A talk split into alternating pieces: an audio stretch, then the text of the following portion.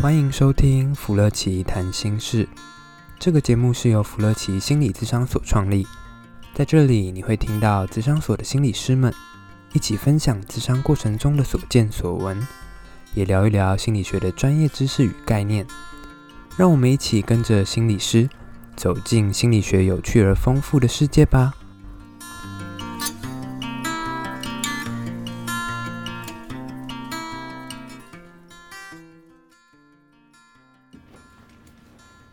好，芙乐奇谈心是又来到二十七集，没错，二十七集。我们今天来聊聊有趣点的东西啊。之前我们都聊好像比较是啊，我们的变态心理学这本书。我们现在来聊一下另外一本好心理测验。其实心理师也是会吐槽的，就是有的时候心理师很无聊，欸、就会开始滑 FB、滑 D 看、滑 IG。然后心理师就会发现一些好像是我们的专业的东西，但是大家好像也讨论的如火如荼。然后甚至可能会觉得有点被被呃滥用吗？我会觉得心理是只会觉得黑人问号，你学的跟我学，你讲的跟我学的是同一个东西吗？对，就是那个差异很大，可是大家却玩的很开心的时候，心里就会有一些点点点，或是有些问号了。对对对。好，我们今天就是先先来聊聊网络上看到一些心理心理小测验。对啊，心理学其实很微妙，然后心理师其实内心都在吐槽。哎、欸，我曾经有想过，大家会不会因为看了这些小测验，然后就想说，哎、欸，那心理师这样子很好做，比如说弄个心理测验，然后就可以干嘛干嘛？不，我要爆哭了，心理师没有这么好做。你有变量表吗？我有变量表啊，很想哭哎、欸。各位，就是那个中医心理师，他的硕士论文就是有写所谓一个。编一个心理测验出来，或者是可能是你要用的心理测验，可能要重新修正。嗯、我还只是修正哦，我学姐她是完全全新照编。哎，不过就是一个几题的游戏，可以看到一些特质，你干嘛花这么大的时间？请更正，不是几题，是有点多题。你几题？我我总共吗？对啊，我总共快五十题。哦，五十题这样其实算少。对啊，因为我分册就是把它分分开的，对，分开。那如果总共呢？叹了一口气，别提了，不要再提这件事，很伤心哎。OK，好，那我们其实现在简单就是，我们刚刚对话，其实大家发现，其实这对这个话题对我们讲是有点怎么讲？压力，很有压力，甚至是可能是很严肃的话题，就是它不是那么随心所欲，不是那么好玩的话题。可是在我还没进心理系或者是智商辅导系之前，我一直以为心理测验是很好玩的东西。大家都这样觉得啦。然后不知道之后，他就是他是一个大魔王在等着我。因为像比如，我们先讲一下网络上小测验好了，因为他就跟我们刚刚讲感觉落差很大，大家都很期待心理测验，网络上心理测验嘛，然后也觉得很好玩，甚至觉得很很有趣、很简单。可是刚刚我们可以听到我们的感觉是，它是一个大魔王，它是一个很有压力的一个部分，这样很可怕。它甚至就是一个，比如说能不能决定你当。呃，能不能成立成为一个硕士的一个关键的一个？能不能顺利上岸？能不能顺利脱离苦海？能不能顺利的登出这样子？哈，然后好几个老师就轮流的看着你写出来的东西，去看你的测验到底弄不弄，弄有没有弄好？嗯嗯嗯。好，所以他其实我们自己在看网络上心理小测验的时候，我们自己心里面超多声音的啦，超级多声音。这些声音，我觉得我们要说出来吗？应该先不用吧。但感觉蛮明显的，有有机会讲就讲吧。但。我们在网络上，你有看过什么这样的心理测试？有啊，什么爱情的类型啊，哦、或者是你之后可能变成哪一种人啊，或者是从星座啊、血型啊，或者是你是什么人人格类型的？对，超多的，对不对？而且我们自己有遇到，我不知道你有没有遇过，就是以前的高中朋友或者以前的一些朋友，就说：“哎、欸，我跟你讲，我看到心理测验超准的，我跟你讲，你可以用用看，你可以拿去跟你的那个个案会谈的时候用。”然后他就跟我讲了类似一些测验，比如说类似像，哎，你看到这个猫，如果你自己想象你这是猫，那现在你选一些颜色，你选出来颜色，你看它打的东西超准的，你可以给你个案用。还有我妈曾经有跟我提过这件事情，所以我其实那时候就觉得哇，天哪，这个差距好大。我这边的例子也很多，有时候就真的会有一些测验啊，例如说，假设你今天很口渴。你前面有四种饮料，一种是白开水，一种是气泡水，一种是可乐，另外一种是牛奶。你最想喝的是哪一种？牛奶。哦，你是噔噔噔噔噔噔的，超准的，他们就是这样说。就是就是这样这样的东西，有种无言以对的感觉。可是很多人会觉得很准啊，不是吗？可是常常有的时候，我刚开始在玩的时候，在还没有接触、还没有踏入这个、这个、这个不该踏入的地方之前，我也是很天真、很单纯，觉得很好玩，也很觉得很准的。是，所以网络上这些小小测验，它其实都很有趣啦，然后相对来讲也简单，嗯、然后它的回应也会让我们觉得，哎，好像也蛮准的。可是我们这边可以。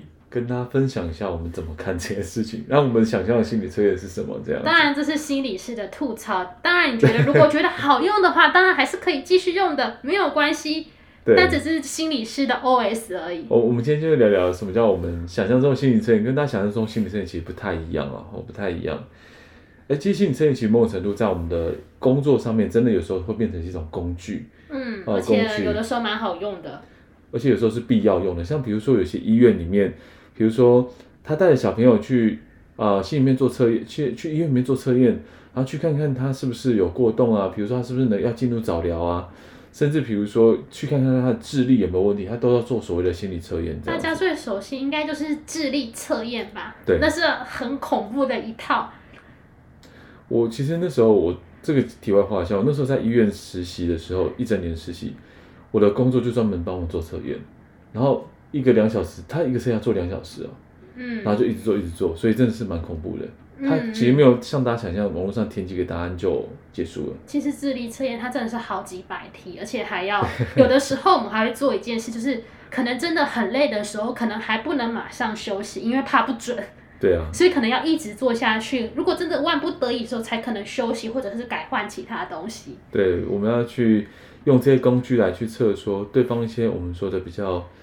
呃，抽象，他没办法透过聊天就可以得到了一些的概念的看见，比如说智力啊、专注力啊，甚至可能是人格特质啊，甚至比如说他掌控他情绪怎么样啊，嗯、甚至有些测验他会不会拿来当做一些，比如说很严肃的场合的一些判断工具，比如说，例如说就职，我现在听到超多，嗯、因为以前在企业那边实习，对，他们就想要很希望编出一套。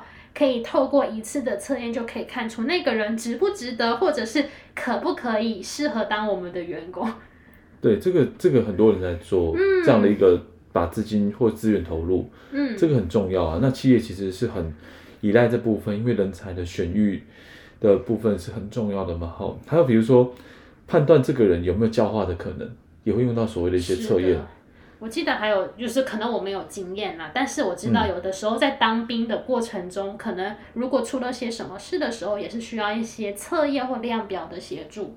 对啊，比如说筛到筛出来他有没有忧郁的潜在性，或者说比如说他有没有自杀的风险的可能性，这真的不是我们在网络上呃玩一玩就可以测出来的东西。所以，我们其实在这个角度里面看着网络上测验的时候，诶，我想跟你分享的是，我自从念了心理系之后。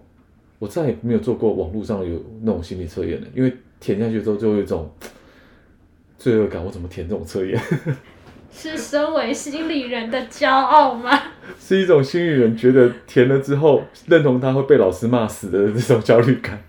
我知道，那我脑中浮现是我指导教授的脸，他在叹着气说：“终于，你可不怎么可以这样子，如此的不长进。”对。你是不是对我们教测验有所误解？把把那个硕士那个毕业证书还回来。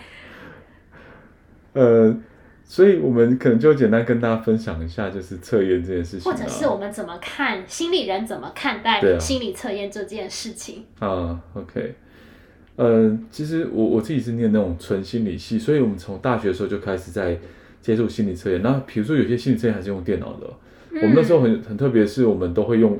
去做心理测验来换取一餐的温饱，就是 我们会去那个实验室的那个布告栏去撕一个条子，然后去那个实验室里面做测验，然后就可以换到五十块啊，或者是一百块这样。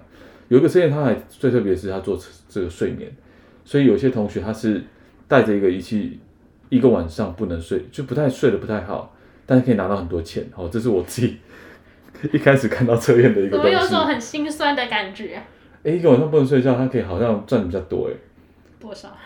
好像八百块吧，还是多少？哦，好哦。很多。好，嗯，重点是一开始我们对测验认知是这样，它是一个很专业的、很科学的、神圣的一个一个部分。而且刚开始还没有踏入非常深，还没有我可以说误入误入歧途太深的时候，还是会觉得有一点点好玩。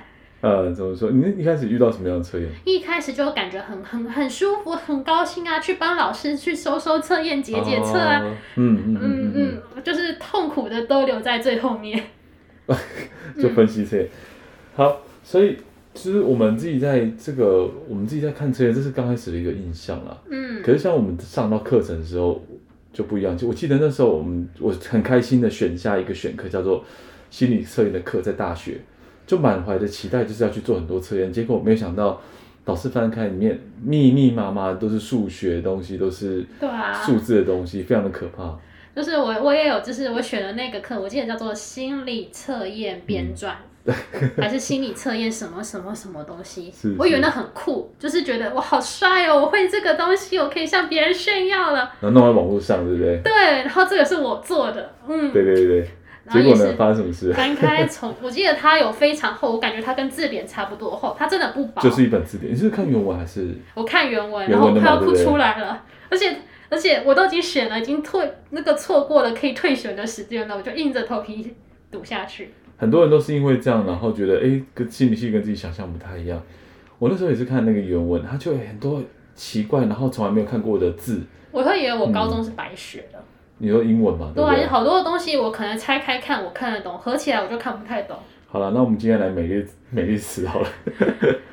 其实像我们讲到为什么讲到测验会讲到这么严肃，是因为像比如说，我们当然问一些问题听起来很准，然后我们常识上好像，哎，的确可能胡思乱想的人，他可能晚上可能比较睡不好。可是这有一定真的是这样吗？其实也不一定。所以就变成是说，在真正的心理测验上面。他不是说大家感觉的算就算，或是我感觉算就算，他是必须得，呃，大部分的人都有这个状态，我才能算它是一个比较被被认可的一个选项或选题啦。这时候要进入个尴尬状态，你要来解释一下常态分配吗？就是所有的人，我好想这样讲，但是其实就是要跟大家坦诚，所有的大家觉得心理测验都是。就是所有心理人背后的血与泪，对，因为有的时候可能以为不要碰数学，嗯，但是它其实就是大量的统计的累积啊，对，没错，所以可能我们刚刚讲到了常态分布，或者说，嗯，有的时候可能有人听到信度、效度那些东西就很想哭出来，这些都是数字的东西。那为什么刚刚讲到什么常态分配？是因为比如说，如果我们真的要去测，呃，比如说生活习惯不好的人，他是不是睡觉真的睡得不好？我们只是想去测这件事情的话，比如说那，呃，比如说三餐都慢一个小时吃，随便这样的一个题目。应该说我们会邀，嗯、就是邀请一群的人，嗯，然后可能会做一些事情，然后就把他们的结果由小到大，而且还有由小整理出来排序。然后，然后我今天我这个人可能跟他们相同年龄，或者是我们东西同样都是大学，或者同样都是高中，我可能又在做同样的测验。然后以原本做的那一群人为标准，我是在那群人中的哪个位置？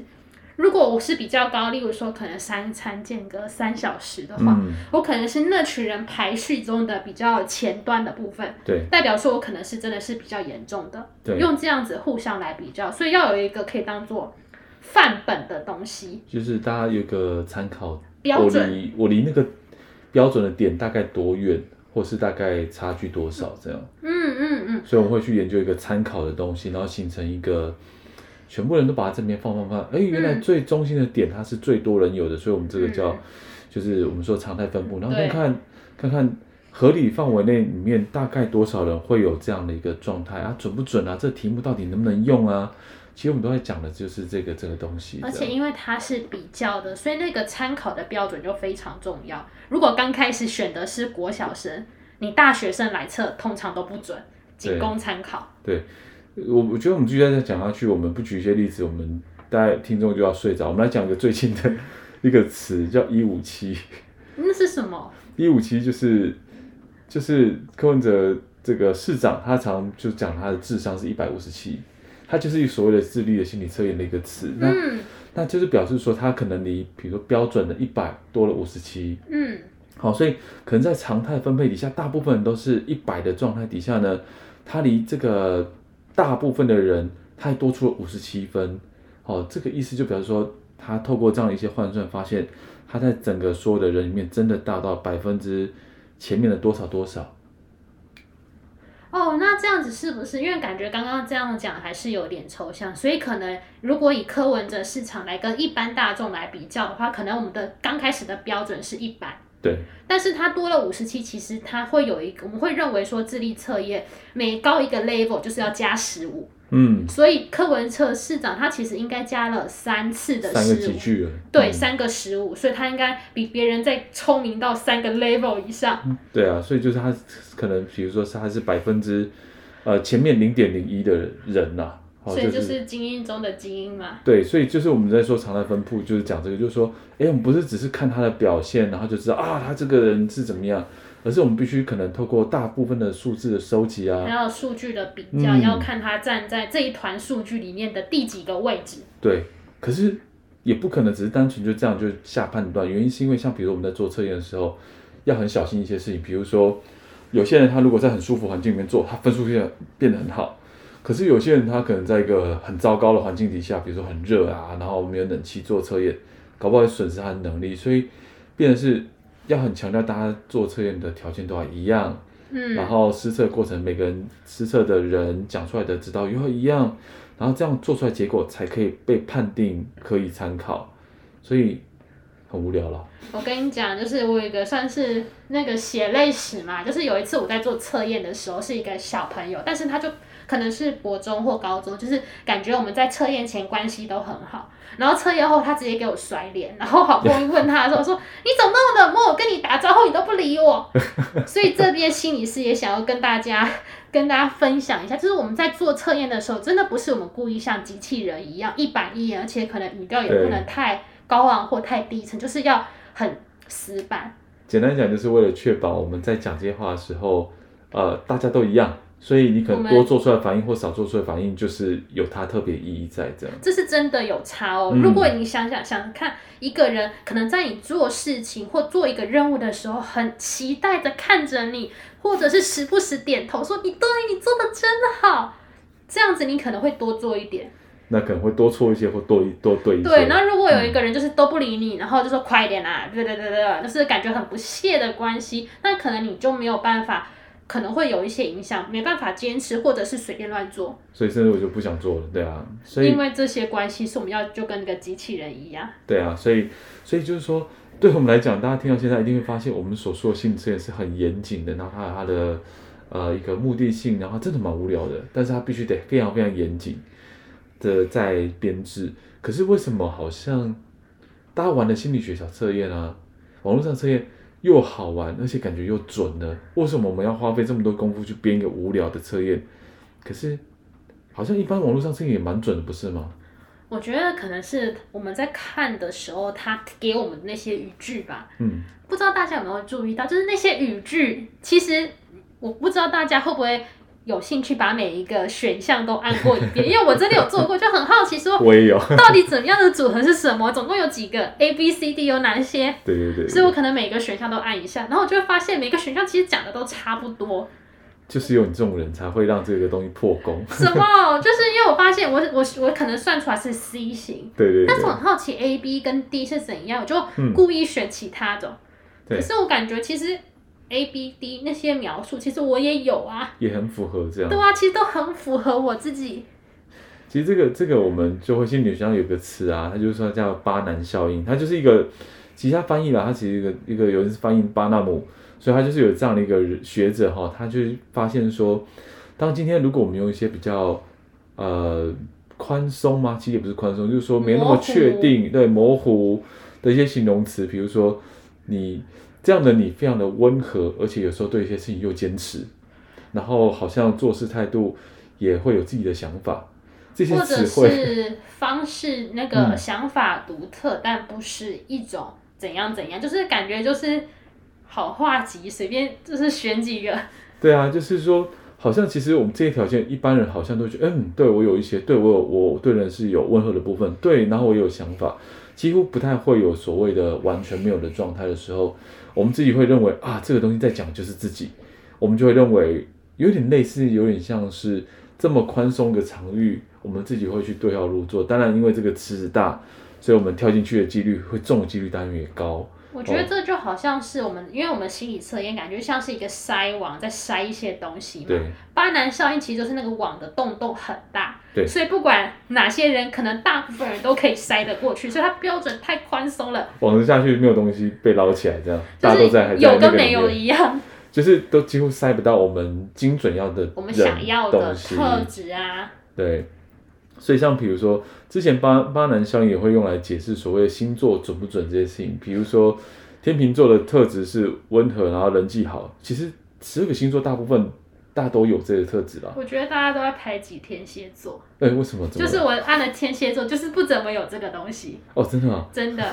天蝎座什么意思？没有人人际的这个东西吗？对啊，他感觉什么？我跟你讲，这时候就有上升这种事情了。太过分了。